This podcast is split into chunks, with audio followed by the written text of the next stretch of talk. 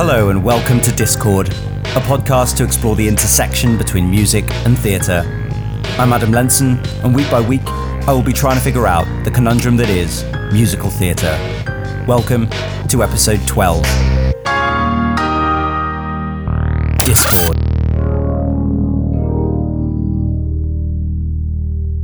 and people just got sick of the fact that musical theatre has been left behind uh, post the sort of 1980s, early 90s boom, uh, where we were thinking, oh, we can do this as well as America. But it was a very, it was always such a tiny, tiny group that were of creatives that were driving that. This week on Discord, we're zooming out to investigate the territory and geography of musical theatre in Britain. As a British practitioner myself, I'm very involved and invested in the changing territory of musical theatre. As we develop new work and diversify the types of artists and mediums that contribute to the future of the art form, I thought it was important to look at the overview. During the episodes of Discord that we've done so far, we've spoken to theatre makers and deconstructed specific pieces. We've looked at locations on the map of musical theatre, but what is happening across the territory? In an effort to describe the landscape of British musical theatre, and in order to further analyse it myself, I spoke with James Hadley, Executive Director of the Musical Theatre Network. MTN was created in 2005 to champion the development of new musical theatre writing and provide resources to those working in the field in Britain. James works to identify gaps and barriers in the sector and hopes to address those needs directly and build connections on a national level.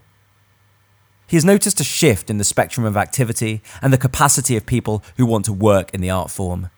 In March 2016, MTN, along with MMD, led the first Beam Festival, a festival designed to bring together people from all facets of the industry artistic directors, producers, writers, directors, musicians, and actors to share and support new work in various stages of development. In a jam packed discussion, James and I debated back and forward where musical theatre is in Britain today and where it might be headed. There is a definite evolution going on, and people are starting to use the term sort of renaissance, and that's very nice if we work towards genuinely earning that, that term of a renaissance of British musical theatre. I asked James to start by outlining what he thought were the contributing factors in bringing about this change in the modern perception of British musical theatre.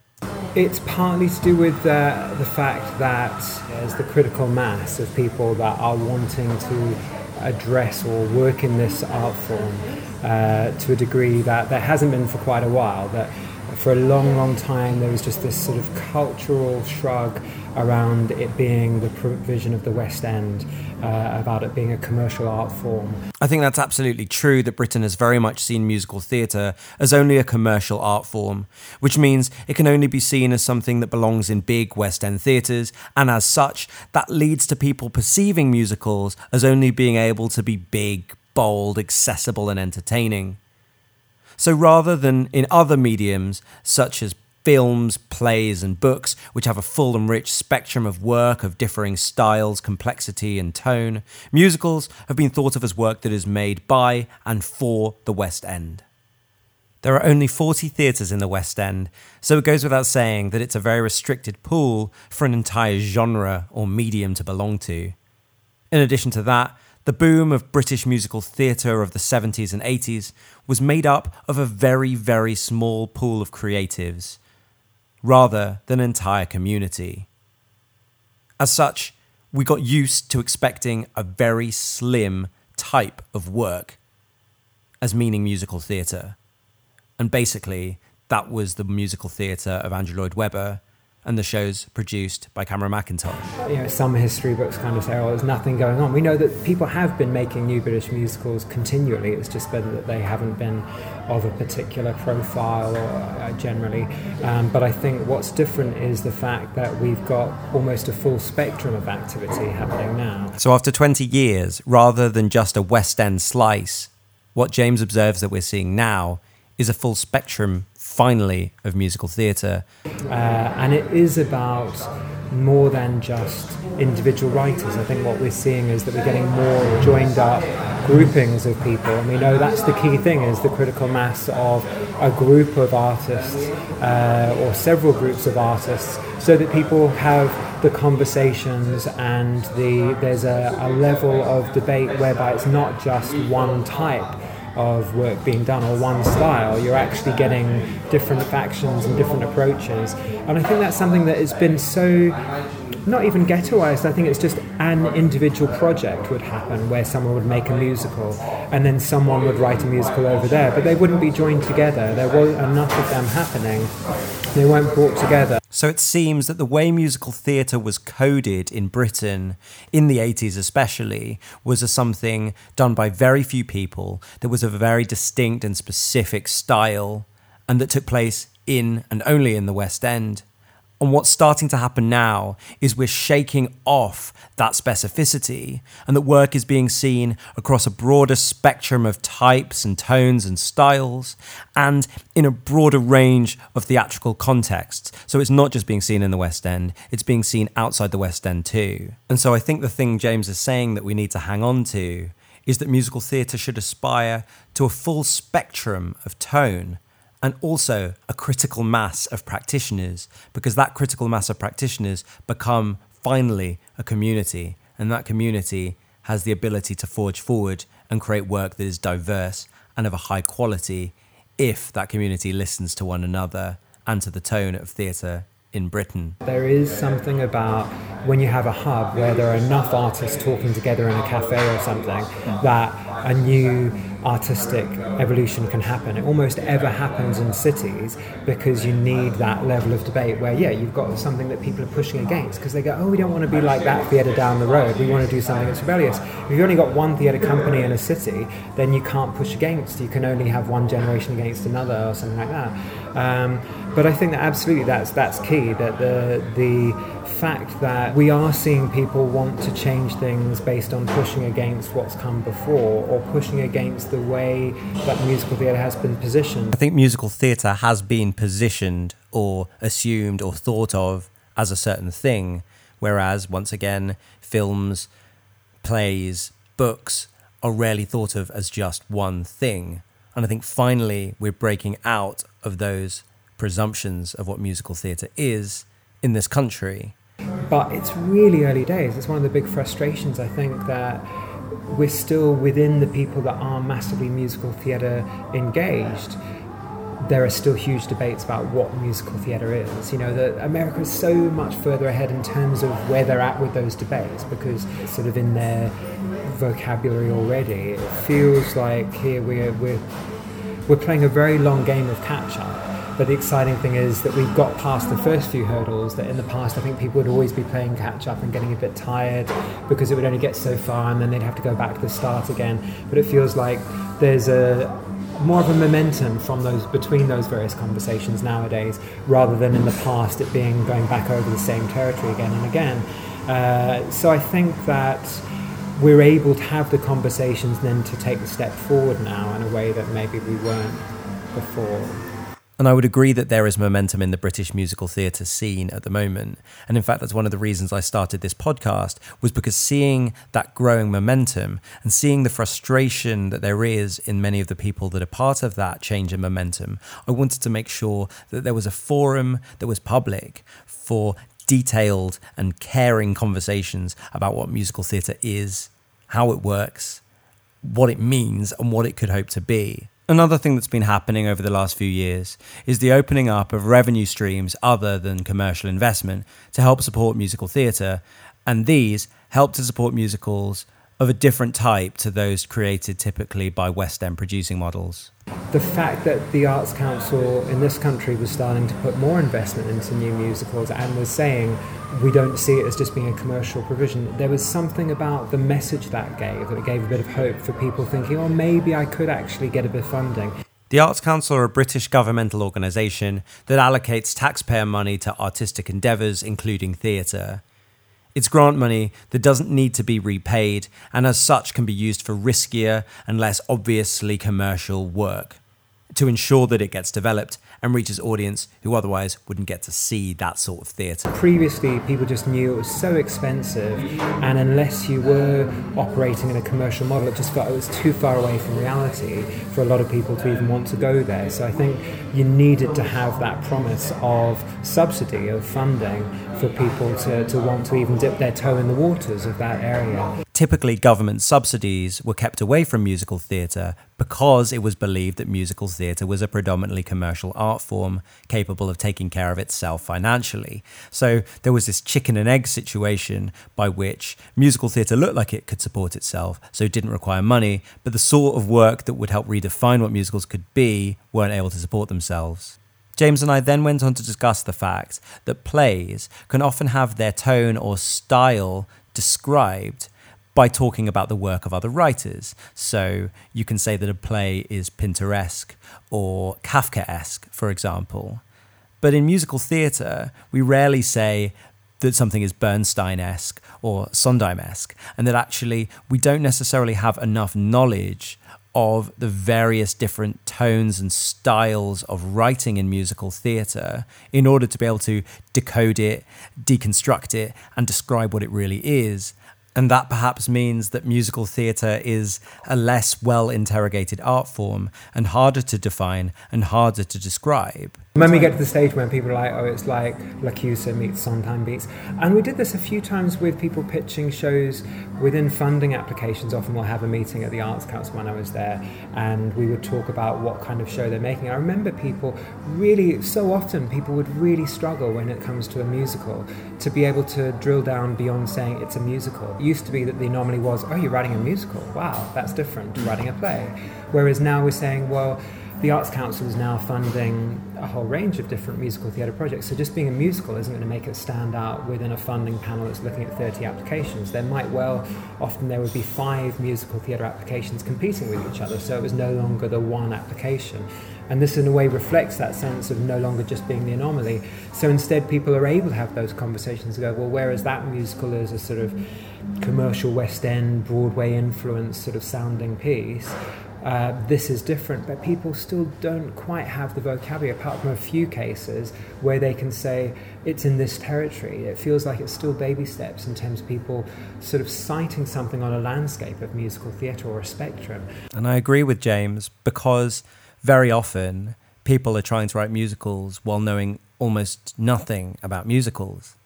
And interestingly, I'm not saying that people need to know about the past of musical theatre so that they can just copy it, but I think it's worth knowing the landscape in which you're writing into because then you've got something to react against. I'm always sort of feeling frustrated that it's taking so slow for musical theatre to, in some ways, parallel the spectrum of contemporary music why does musical theatre, which I think should be as broad as theatre in its styles, because it's just theatre that is musical, it shouldn't, as a term, automatically mean it's a stylistic part of the spectrum of theatre. Um, and yet, for so long, I think the art form development has been limited because of that sense of a stylistic supposition that musical theatre is a particular type, and that's where immediately you get all the jazz hands sort of prejudices. If we don't know anything about musical theatre, and we don't really take the time to listen to or delve into what exists, but we make assumptions about what we think it is, then musical theatre will always just be that. We need a landscape, we need a spectrum, we need a range of people making it. And if we do that, then musical theatre will, by its very nature, get better I then went on to ask James about how we could move towards a fuller spectrum of musical theatre.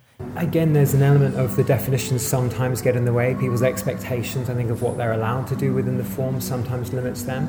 But as soon as we are seeing artists permitting themselves to experiment in the same way as any theatre maker should when they've got the, the the empty page of a rehearsal room and the actors and ready to, to work. We all know it's the technicalities of collaboration with a musical really make it difficult and very expensive. And musicals can be expensive, but they don't have to be. There can be small musicals in the same way that there can be huge and very expensive plays. But I think people assume musicals are expensive because of the fact that musicals are seen as big, brassy, bombastic West End shows. But even those musicals that are expensive, I think there's something to be said for uncoupling the need to recoup that money from art in some cases, because musical theatre on a large scale deserves to have work made that isn't necessarily obviously commercial, that maybe gets made in subsidized locations, and then finds a way to grow and develop and then emerge for audiences that maybe didn't know that they wanted it when it was being made, but sure wanted it once it had been made. A good example of this in the world of plays is Curious Incident and the Dog in the Nighttime, which was developed by the National Theatre originally for their smaller space, the Cottesloe, which is a small studio space. And it was made for art's sake in order to make a piece that was as good artistically as possible by a highly skilled team of collaborators over an extremely long rehearsal period, much longer than would have been sensible if it was a commercial run. But because of that subsidized model and that intent to make good art, an amazing piece of theatre was made that received ecstatic reviews, and it was able then to transfer to the West End and to Broadway and to have a hugely successful commercial afterlife, but one that wasn't calibrated from the beginning. Instead, good art was made and I think Curious Incident of the Dog in the Nighttime could teach us a lot about the way we could develop musicals as well. And as the idea of widening the spectrum of musical theatre was discussed, the idea of widening the type of theatre makers coming into musical theatre and the freedom of what they can bring to that work was discussed. I think London Road is still the example we'll keep coming back to. When you get the right combination of people bringing something to the table that is a bit different. Uh, and I'm, I'm in two minds about this because I don't want people to be taking the approach that some artists, I think there's a place for what some artistic directors are doing and pairing an established playwright with an established recording artist or rock group. There is a place for that, but it really bothers me that that is becoming a very dominant approach and it's sort of pushing out the actual committed musical theatre writers uh, who are trying to develop an ongoing career from getting those commissions and working with some of those uh, producing venues. Many are very good about still working with musical theatre writers, but I think it's so important that someone in the creative team actually has musical theatre specific expertise, and often that's being brought in almost as an afterthought when people are working with established artists from other areas. And I agree with James, because as much as I admire the idea of artists coming from different backgrounds and being able to offer something entirely different to musical theatre, I also dislike it when the environment in which musical theatre is being created is phobic to the idea of musical theatre. I don't think it's a medium that should apologize for itself constantly because I think there are some absolutely staggering examples of musical theatre that have been written. And I think that those willing to train and write into that tradition, while they should constantly be challenging that tradition's norms in the way that painters do, in the way that sculptors do, in the way that poets do, I just think that there's nothing wrong with being able to look backwards at musical theatre history in order to look forwards, although there is, of course, the possibility of people as part of that collaborative team who aren't able to look backwards, but I think they should still respect those who do. So I think it's about the, the right balance between people who are schooled in the form plus people that will bring something that will be a bit of a wild card to the creative energy. And then it should be as as varied as what those artists are going to come up with together. Uh, it's, it's this whole balance between the principles of well crafted musical theatre being misinterpreted as people feeling you can only do a musical well if you do it in a particular way. And I really like the way that James has used the word principles rather than rules because There are principles in musical theatre which are long established mechanisms of how to make scenes and songs, text and music work together, but there are no rules. You don't have to do a certain way. You can look at the way it's been done and you can subvert it if you want to. And I think just the use of the word principles rather than rules is essential to making sure looking backwards doesn't lead to something formulaic and feeling hampered and sort of straitjacketed into a, a particular uh, narrative form that happens so often. And I sometimes wonder, you know, it's kind of the nurture versus nature. Were some of those writers, had they been led in a different way, would they have written musicals that were a little bit more original? I think the real breakthrough that we've been seeing is that people are more often now writing a musical that is actually in their voice. Whereas when I started looking at musical theatre, uh, in this country, so sort of 2008 onwards when I started work at the Arts Council, so many, I would say the majority of new musicals I was seeing were writing a musical in a musical theatre style because it was a received sense of, oh, I need to write in that style. And they weren't authentically in the voice of the individual writer. And somewhere around about, I'm sure this is happening in a different place, but just in terms of what I was seeing as the dominant, I was seeing a lot more people writing in a particular regional dialect or writing with the same sort of distinct individual voice that you would see in new writing in terms of someone saying, I'm going to write a musical, but it's going to be my version of what a musical should be. And it's astounding that people thought they should write someone else's version of what a musical should be, but that felt like that was the dominant approach, which is crazy. I like the way James describes the musical theatre style that people write into as the received style um, and as the you know the old dominant and I like the fact that he's noticing a shift and that actually that received style is based on other content, not the content that people are using for today's stories. And as Stephen Sondheim says, content should dictate form. It's something that keeps coming up again and again and we should find the story and then find the way it's told rather than writing simply into a received style. There's there's the craft rules, but for me the most important thing, and I know not everyone experiences musicals in the same way, but I've always felt drawn to the musicals that get the emotional journey right. And it can be any style you like, but if it takes me on the emotional journey in the right way, then I'm in there. And it's remarkable how many will not bring you into that emotional relationship and give you the motivation to want to follow the journey or want to buy into a particular quest narrative.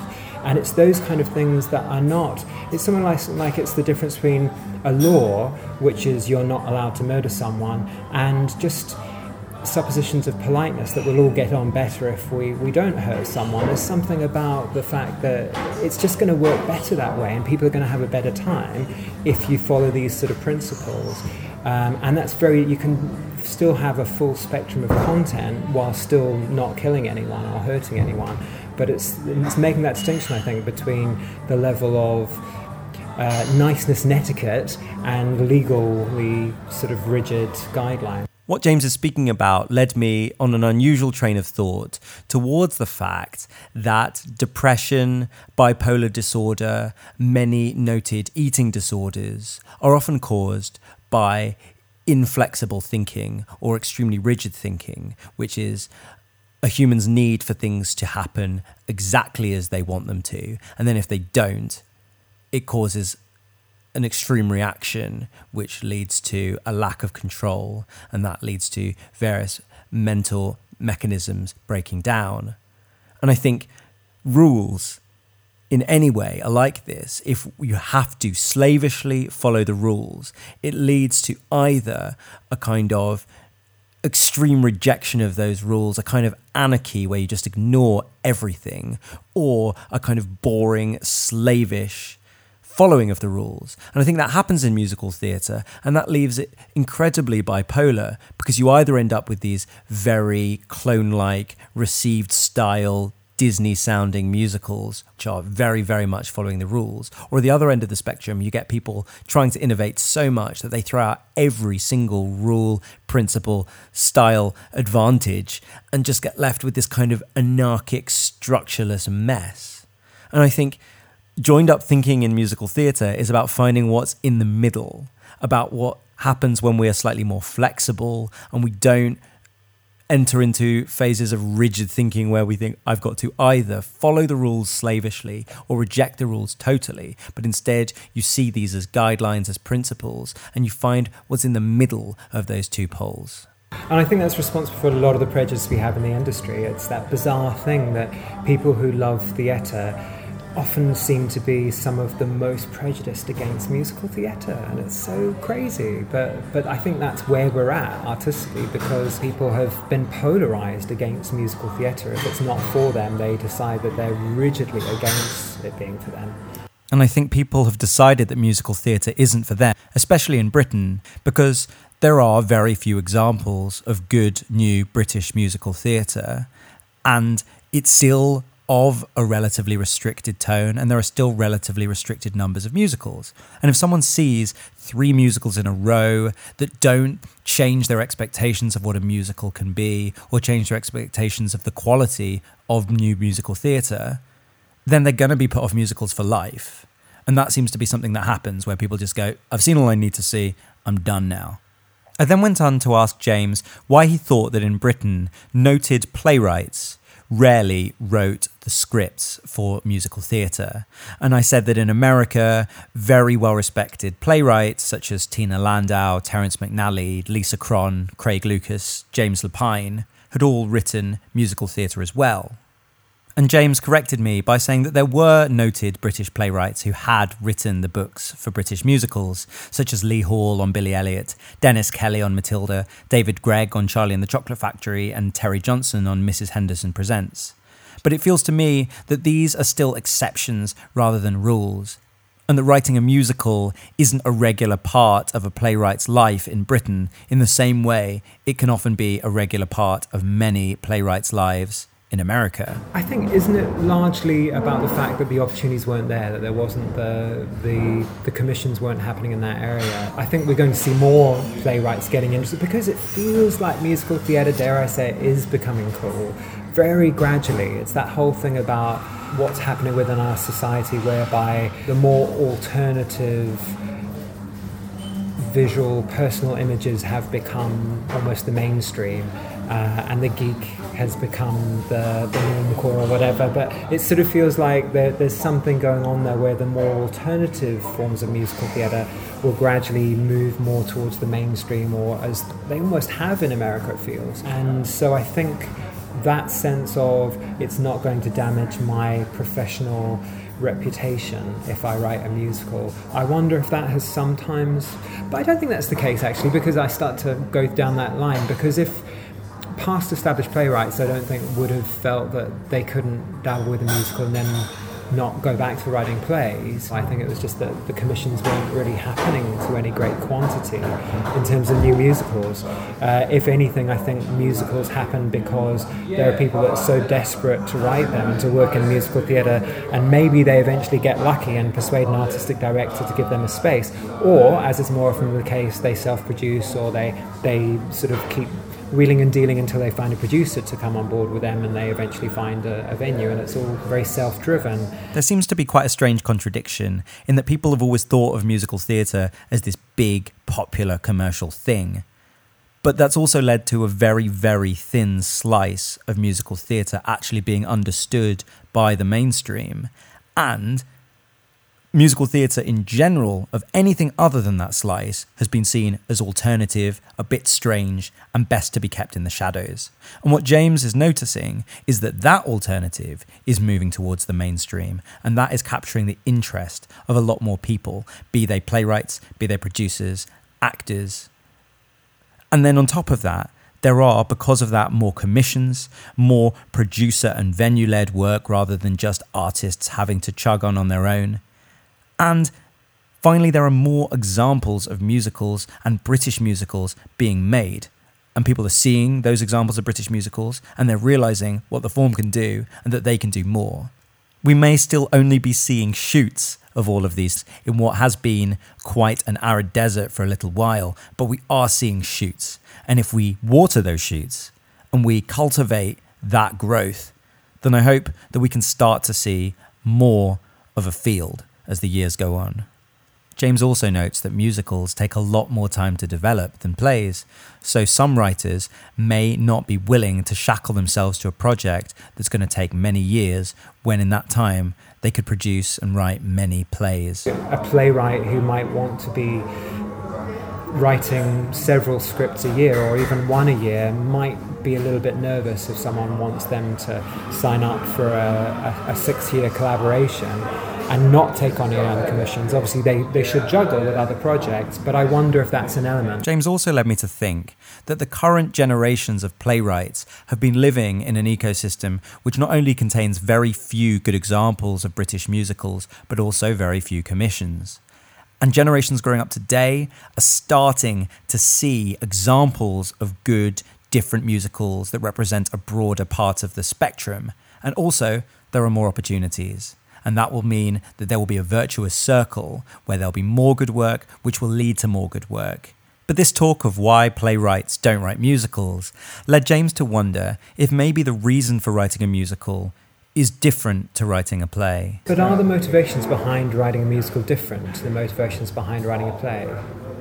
Having posed this question, I immediately turned it back towards James to see what he thought. I don't know, but I just wonder if a playwright is wanting to address a particular issue or wants to write about a particular situation in terms of uh, a social dynamic or there's a theme. You know, it feels like so often the catalyst for a play is a concept or a situation or a trend within society.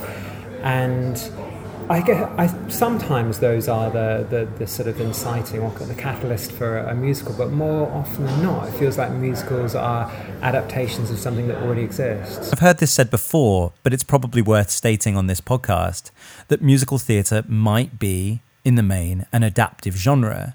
And if you think about it, West Side Story, Fun Home, Hamilton, Oklahoma, Yentl, Wicked, Les Miserables, Oliver, Phantom of the Opera, Matilda are all adaptations of either books, plays, or films. So perhaps the layering and the complexity of musical theatre requires that it be adaptations that are made denser and thicker and deeper in their use of music and song than simply trying to write into the void and create something from scratch it, it, takes almost more of an adapter. Like Christopher Hampton says those lovely things about the kind of humility that you need to be a, he's this amazing world class translator and adapter of other people's work. And I think so often a book writer in a musical has some of those similar levels of humility about the degree to which they will collaborate. And this idea of humility is interesting too, not to say that we don't have top flight playwrights in this country who exhibit humility, but just that because musical theatre is slightly behind in this country, we maybe don't have composers and lyricists who are at the same level as our top flight playwrights. And as such, we aren't able to find pairings or groupings of equal collaborators in the British musical theatre scene because musical theatre, in many ways, is slightly behind. And perhaps we need equality of status in our groupings of collaborations in order to get humility. And this sort of explains why top flight playwrights like Dennis Kelly and Lee Hall worked on Matilda and Billy Elliot. And that's because they were collaborating with top flight composer lyricists such as Elton John and Tim Minchin, people who had already proved themselves at the highest level in their field. So maybe it's not so much humility that's required of playwrights, but equality. And in order for musical theatre and plays to gain equality in this country, there needs to be some growth in the musical theatre industry, which we're beginning to see happen, and we need to see more. And I'm not suggesting that playwrights have a big ego at all, but I just think that often you write a play because you've got something you really want to communicate. And musicals have something they want to communicate, but I think usually it's more of an emotional territory or a, a, change within social. Like you think about so many of the great musicals are about social change, and it's about wanting people to have more social integration or to accept difference or something. And it tends to be a a more soft edge. No, that's the wrong term, but but there is often a. It's more about the impact that they want the work to have. Sometimes I think that's that's driving some of the core of that piece. And I think that James might have left me with a key question that I might spend a number of future episodes thinking about, which is Do playwrights and writers of musicals have different starting points? And are their motivations for writing different? Because I think I've always thought that anyone who writes plays can write musicals and should respect musicals, but maybe the reason for writing a play and the reason for writing a musical at their core are different. And maybe the people that can do both, I don't know, maybe they're bi curious. That's a good term for it, though, I think, because it is that sense of it's not an either or, and so there's no reason why, as a playwright, you couldn't also want to write a musical and have that same impulse. But I wonder if it's a parallel impulse. So maybe writing plays and writing musicals are parallel impulses, and maybe they're parallel crafts, but parallel crafts that inform each other hugely, and that perhaps we benefit when musicals are written by people with understanding of plays. And maybe even we benefit when plays are written with people with an understanding of musicals. But not everybody needs to do both. And for example, when thinking about the American musical theatre scene, yes, a lot of noted playwrights perhaps write librettos for musicals, but there are some that don't. For example, I can't imagine David Mamet ever writing a musical because that just doesn't seem in any way related to his impulse as a playwright or an artist. And also composers. I think there's a difference between being a classical composer and being a musical theatre composer. And some would cross over perhaps, but only a minority have that real impulse where that's right for their artistic voice that they want to write musical theatre scores. So perhaps not everyone needs to write musicals or should write musicals. However, musicals should let anyone who wants to make them make them and we should be interested in broadening the spectrum of British musical theatre that exists.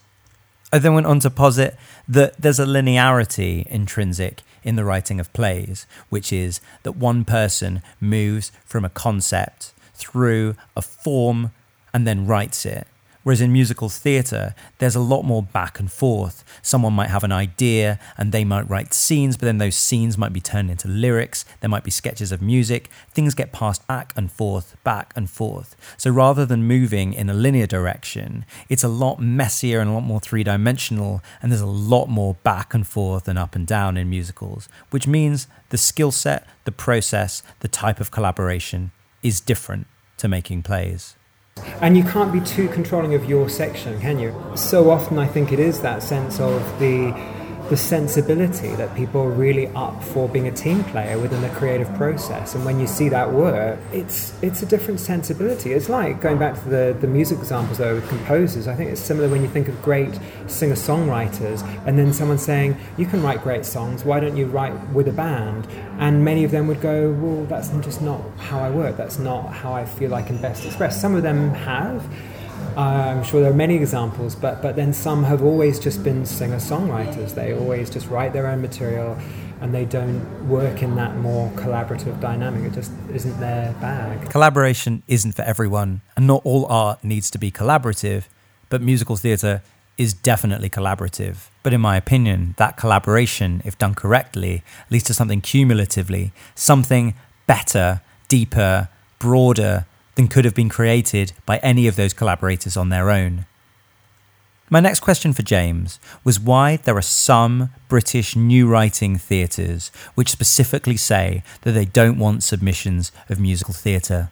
The fact that venues with broadly open submissions policies have said no to musical theatre makes it seem to me that they think they know exactly what musicals are.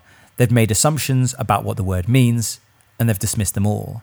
And I think that even those who work in musical theatre and those who have created extremely successful or artistically valuable musicals would say they still don't know exactly what a musical is.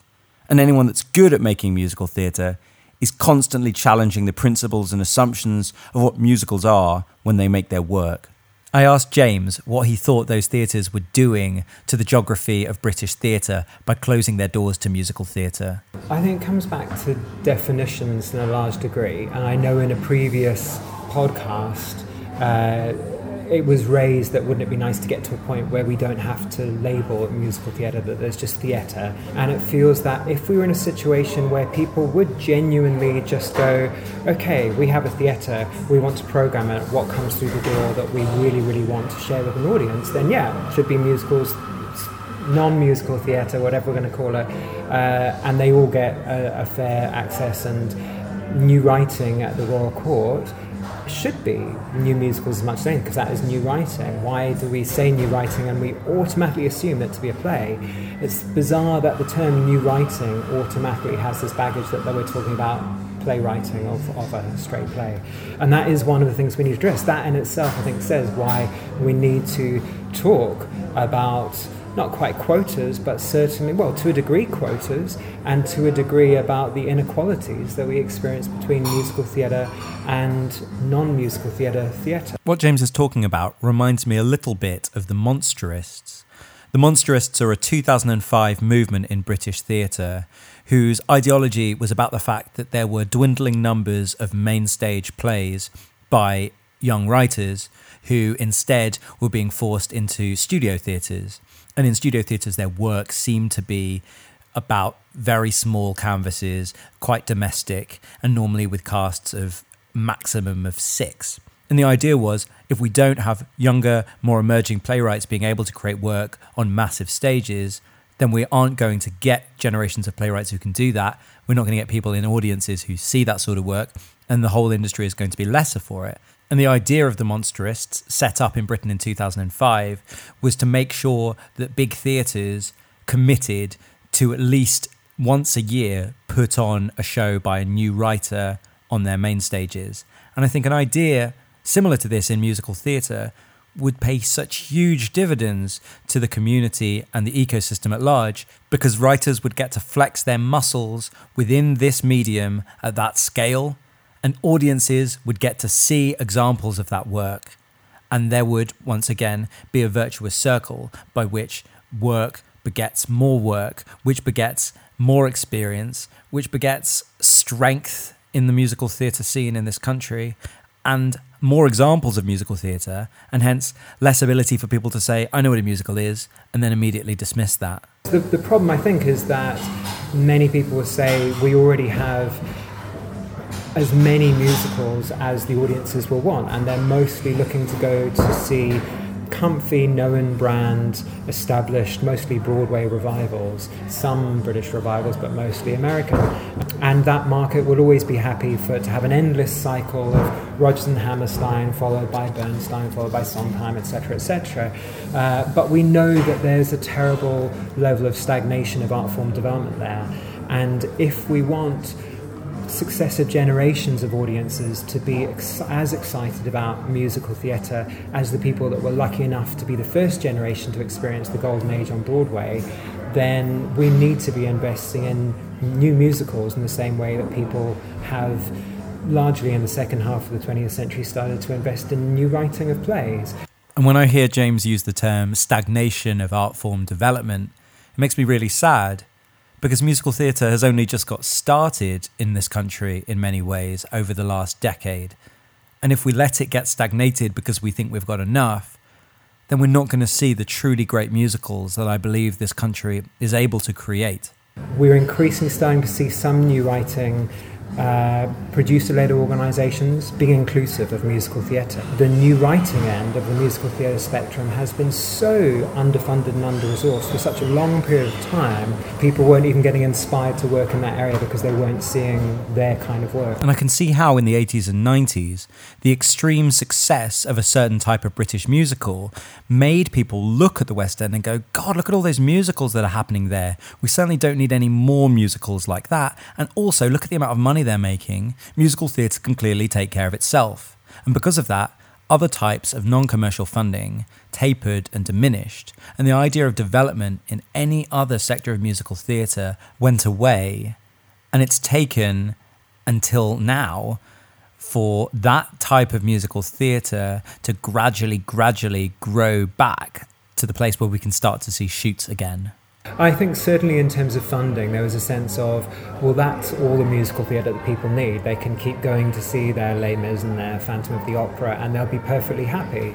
Uh, but history shows that then there was a bit of a cultural gap. There was a, a starvation of the ongoing inspiration of generations of artists. This got me thinking about an anecdote which I then told to James, about how in 2007 I'd been at a party and had got speaking to an audience member and, in fact, a small benefactor of the Donmar Warehouse, a subsidised theatre in Covent Garden.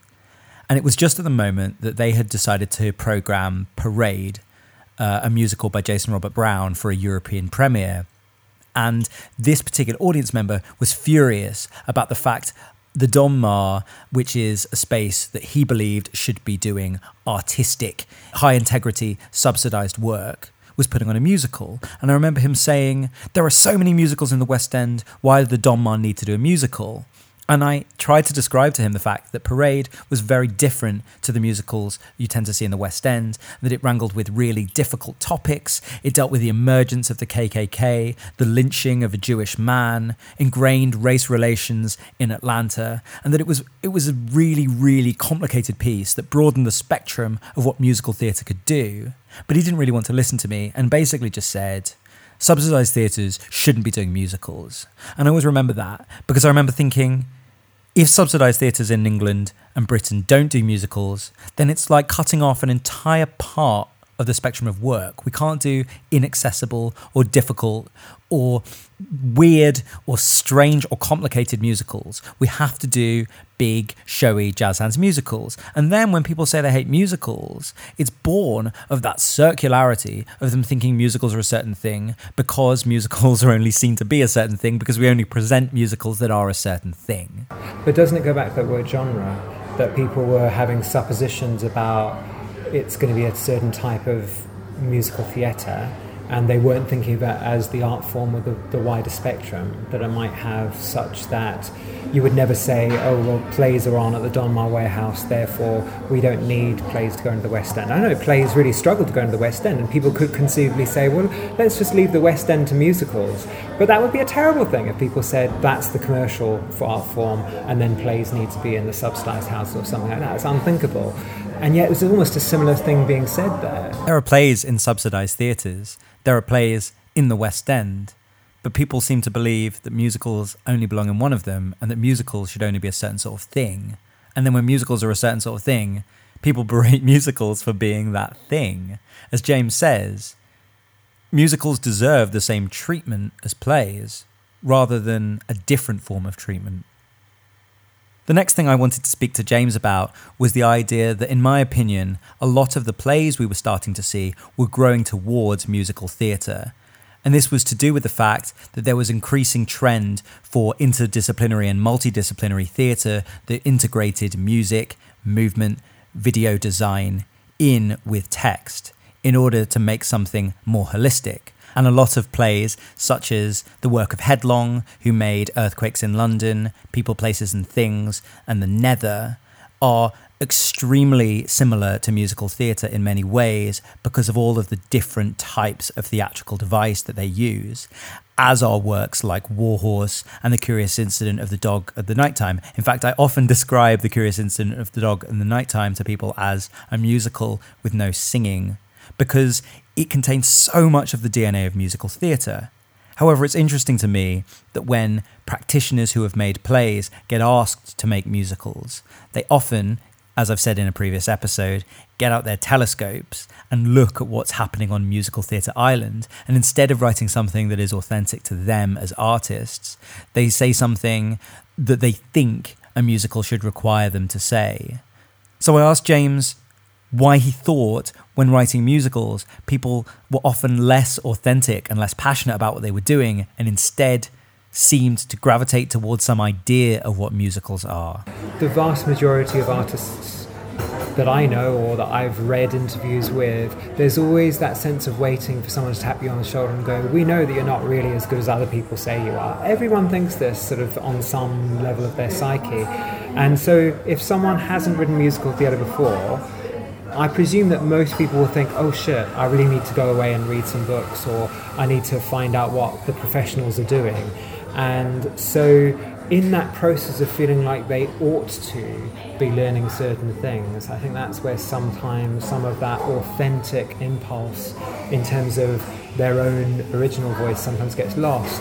Uh, I think it goes back to that thing of ideally, wouldn't it be because it's so collaborative already that the the craft principles are learned by osmosis by having a really great musical theatre director or dramaturg in the creative team so that they can make that. Oh, actually, I think you'll find that if you do this at this point, this is going to work really well. Um, just to try it out, then it's it's something that is being included within the creative process for that person rather than going off and feeling like it's a bolt on I need to learn musical theatre 101 before I can then go back to the drawing board uh, if it's integrated into the, the creative process, that's that's going to be best practice, I would have thought. I suggest that maybe writers who fall into these traps have a real intention to learn about musical theatre, but then because there are so many different principles and structures that they don't quite know what to leave and what to take. We all know people get to that stage in a multi-year development process where you can't see the wood for, for the trees. There have been so many different drafts and you almost get to the point where it's like, do we cut the song or do we not cut the song? It's purely in terms of time because people just don't know whether it's better with or without anymore. They they've tried it both ways, and um, yeah, I don't envy people having to make those decisions. It, it's it's a tough process. I asked James if he thinks the term musical theatre is helpful and something that we should reclaim from the places where people think that it's a dirty word, or whether it's something that we should try and minimize our use of. And he very insistently suggests that we should reclaim and prize the word musical theatre. And as much as this podcast journey has made me bounce around in my opinion and whether I like the term musical theatre, or we should call it music theatre, or we should just call it theatre, I ultimately believe that musical theatre allows the genre or the medium to have a history and it allows writers to look at what's come before, react to it, relate to it, oppose it, but hopefully stand on the shoulders of the giants that have come before and relate to history while at the same time making the future of musical theatre. But James also worries that if we take away its name, we take away its ability to be an art form. But also, I think it then sidesteps the idea of it being an art form with continuity. If we don't hold on and reclaim the term musical theatre. It's almost like we're saying, yes, musical theatre up to now has been a particular stylistic genre, and in order to do something new, we have to say it's not even musical theatre. And it bothers me that people do do this time and again, like London Road as the example often comes up, where initially it wasn't labelled in that way for fear that it would have a negative impact on sales or whatever. And I think it's all the more reason that we stand firm around a particular art form having continuity uh, in terms of being able to continue to, to, to take all those rich principles and, and, and, allow them to, to inform work going forward.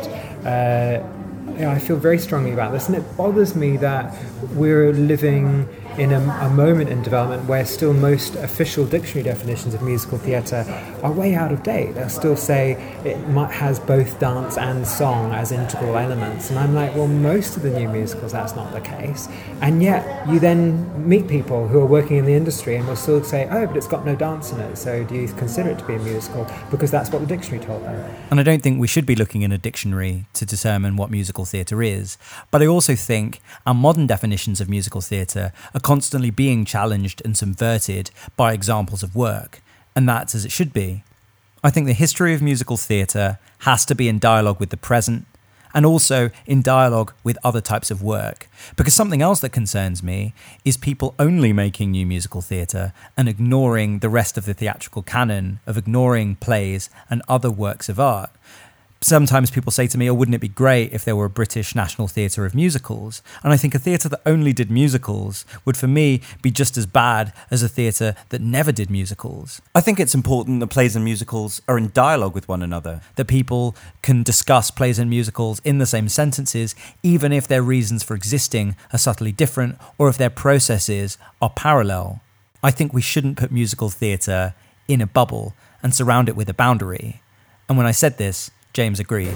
But we wouldn't want to be separatist. I, I, completely agree that we don't want bubbles. We don't want them to be rival camps either. That they should be cross-fertilizing each other continually, and they're part of the same uh, industry or sector, uh, but subgroups perhaps, or, or overlapping communities. And for me, what's in the middle is always exciting, which is why I made this podcast about the intersection between music and theatre. Because I think that what is on the overlap is exciting to me. So rather than just what's at the extreme end of plays or the extreme end of musicals, I'm interested in the way that those can be in dialogue with one another, and what's in the middle is what's really interesting me at the moment. Our conversation winds back to the idea that people's expectations of what musicals are have limited them from doing intellectual and deeply experimental work within the genre of musical theatre. It's, it gets back to that sense of where some sections of the infrastructure have because of their presuppositions limited the kind of new musicals they've commissioned or writers have assumed certain things about what audiences will want to see. And although we have to sell shows to audiences, I think it's a dangerous precedent to always have to think what audiences want to see when making art, because sometimes we should just tell a story. Sometimes we just have to build it and let people come. Because if we always do the reverse of that, then there's going to be a stifling of what creativity means? There are people out there that are, I know, currently writing new British musicals that are experimental, uh, a bit like London Road, or more experimental, but there are very, very few compared to the writers that are writing in something closer to the received form of what they think a musical theatre generally is. I really like James's use of the received form because the received form seems to be a good way of describing the musical theatre sound or the musical theatre style. And while the received form is fine, it's also something that we need to dispute every so often. And I think in the next 10, 20 years, we're going to see, hopefully, a far greater number of the people wanting to work in this art form that are wanting to do it on their terms stylistically uh, and being a lot more experimental and messy um, in terms of the methodology of the theatrical world. And I think the idea of messing up established norms are interesting because it requires we know something about the established norms, but that we also don't take those norms too rigidly and that we're able to mess them up. And if you look at something like science, the way in which paradigm shifts occur in science is by people playing with established laws until they begin to break. And once those laws break, then new laws are formed and paradigm shifts occur. And I think the same can be true of musical theatre and theatre in general. But again, in order for them to break, we need to know what those forms are. So people who say they want to reinvent musicals without knowing anything about musicals should stop what they're doing and pick up some textbooks. But also, when looking over their shoulder at the grades, I'm looking forward to. We're kind of moving into that area now where the, the sort of historical pieces are enough of an established canon that people can mess them up a bit. And that's so exciting and it opens up huge new possibilities to do things really experimental with those wonderfully initially straight. Like, I'm really looking forward to when people are able to get their hands on Lerner and Loewe musicals and Rodgers and Hammerstein and really mess them up and deconstruct them because that's when you can have really experimental stuff. Like, why can't we have a rock band do the score of My Fair Lady? And why can't people fragment and, and put it in different places? People starting to do this, but usually they're not allowed to because it's that commercial thing of the properties are still so valuable that the licensing houses won't let people mess with them too much, I think, in most cases. But, you know, we look at what happens with Shakespeare and people say, you know, obviously many great 20th century musicals don't have the versatility that Shakespeare has, but some have the potential to, to go in interesting directions. If people learn to mess up what's come before, we might find new and interesting ways of creating the future of new musical theatre. And that's probably the midway step to people doing that and then going, well, let's do an original musical that's similarly fragmentary and, and deconstructed and has a more postmodern kind of sensibility. And I think we're all, you know, we were all ready for that decades ago, but it's more that people haven't felt that partly, I guess, because again, the financial structure has felt like it's a bit too dangerous. I say to James that it feels that finally Britain has a community and a spectrum of new musical theatre creatives who are interested in looking at the norms but also challenging them. And I say that it's exciting that James and MTN are able to look at the overview and be able to join the dots of that community. Yeah, well, that's a key thing. Musical Theatre Network, the organisation I'm working for, is all about joining the dots, and that's something that for a long time was missing. I think in more recent years it's happened a lot more, that people are collaborating more and being a bit more generous with the work that they have in development, that they're not working in silos where until press night they want to be very guarded about what the new musical is that they're developing. People are realising that the more they collaborate and get other co producers on board during the development process, it's a win win for everyone. So I think we've established that new musical theatre in Britain is undergoing a renaissance, but it's a slow one and we've still got a long way to go. I asked James where he thinks British musical theatre might be in 10 years. I mean, I'm not sure if it's a prediction, but it's a hope certainly that in a decade's time we will be seeing musical theatre being more uh, across the board, that we'll see a larger number of venues who have their doors open to musical theatre just as part of the spectrum of their programme and not in the way it is currently, where often it's a sense of we'll program plays and then we'll program musical theatre in a very different way. I think there's a cultural shift going on that will might take more than a decade, but the hope is that it will be more prevalent throughout the wider sector. And I think that's not just in terms of actual concrete infrastructure like buildings, the, the number of theatres that program musical theatre, but I think it's also talking in terms of the artistic spectrum, that we'll see more musical theatre like work happening in different sorts of art spaces and stylistic areas. Uh, I think that's already starting to happen, uh, and the hope is that yeah, we'll, we'll have there'll be more hybrid, collaborative sort of things going on, and, and that will be great. So, how to summarise this episode's discussion? Firstly, there does seem to be a renaissance in new British musical theatre, but it's a slow one, and we need to take care to do the right things to ensure that it flourishes. For the first time in a while, we're observing a greater number of artists working in musical theatre, and they're working across a broader spectrum of tones and styles. This should be encouraged, as should the joined up idea of community, the idea of debate, discussion, the challenging of norms and principles to allow us both to acknowledge the past of musical theatre and to innovate in the future. Secondly, the more good examples there are of good and interesting British musical theatre that doesn't necessarily fit into the slim mould of 80s West End commercial musicals, and the more commissions and opportunities from theatres and producers, the more work will be made, and this will lead to a virtuous circle, which will lead to more good examples of the work, more opportunities, and more good work being made. So the existing dots that are forming a community will grow and form a bigger community and will form work that is more emblematic of the qualities and tone and style that Britain has in its theatre and can bring to its musical theatre. Thirdly, the while plays and musicals are potentially born of parallel rather than identical impulses, that they're part of the same sector of art and should always be in the same debate rather than trapped in their own bubbles. I believe that we should try and encourage writers who can do both to try and do both, and we should look for collaborations that are full of respect, humility, and equality. Fourthly, that the Arts Council and non commercial sectors have to be committed to helping drive change in musical theatre. We have to ensure that new musicals are given stages and money and the ability to grow and strengthen. There need to be examples of musicals for there to be more musicals. Finally, musical theatre I think deserves to be named, and that name shouldn't be something we're ashamed of in Britain. It makes us know that it's a legitimate art form with a history, but also something that can evolve and should be challenged and shifted with every new show. Musical theatre in Britain isn't just a handful of writers and shows from the 80s. Musicals can be a lot of things, and they don't have to be created in a received voice that we've grown to expect. The term can be much more flexible in its use to describe the coming together of text, story, music, and song.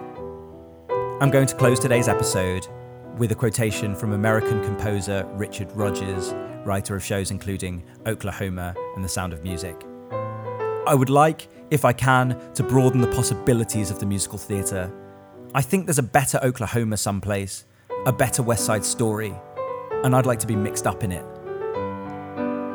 And if Richard Rodgers someone ingrained in the history of American musical theatre can still believe that there's more, that there are more possibilities, that musical theatre could be better and different, then why can't we all?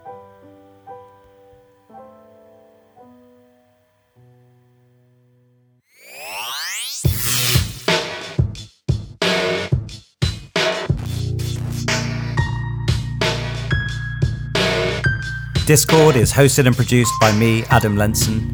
Our co producer is Emma Klauber. Editorial assistance is from Daisy Chute, Michael Connolly, Jonathan Lenson, Sarah Middleton, and Oliver Soanes. Our incidental music is by LP Legrand, and our theme music is by Luke Bateman.